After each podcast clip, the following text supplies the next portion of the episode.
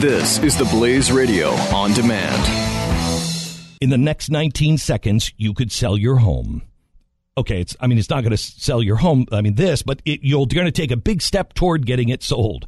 Go to realestateagentsitrust.com and find an agent selected by my team, a professional who shares your values and speaks the truth. Sell your home fast and for the most money.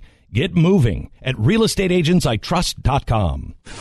Glenn Beck. The Blaze Radio Network.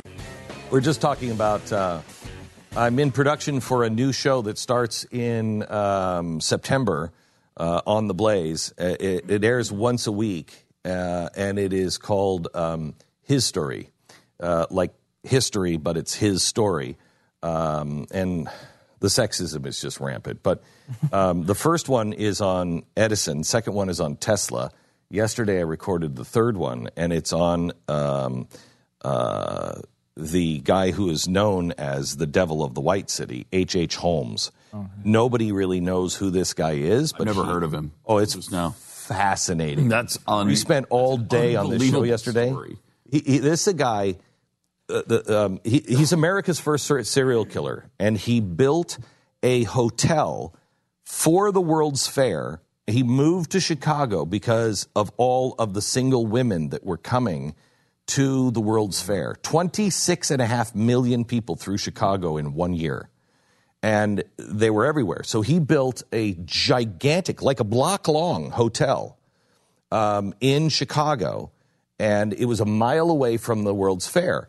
And so he would not take any men. He would, if, if you were a man, he wanted to check into the hotel, he'd say, I'm sorry, we're all full. You were a single woman, he took you. And he spent all day hmm. just killing people and he he built this entire hotel with three contractors. The first contractor built part of it. Then the second he fired them. The second contractor built the other part. Third one. Otherwise, if one contractor had the whole plans, they would know what he was building. He built, I believe, the first gas chambers. He gassed people to death, and then he had a double deck incinerator in his basement looks just like the Hitler ovens. Uh, He had body chutes on all of the floors and in several of the rooms. So he would kill you, and then he would stuff your body down a chute, and you would either be you would either be put in lye and your body would dissolve, or he would incinerate the body. This guy, they think he killed upwards of 200, but they have no idea. It could have been thousands. They have no idea how many people uh, he killed. He- because of him, the word psychotic was coined.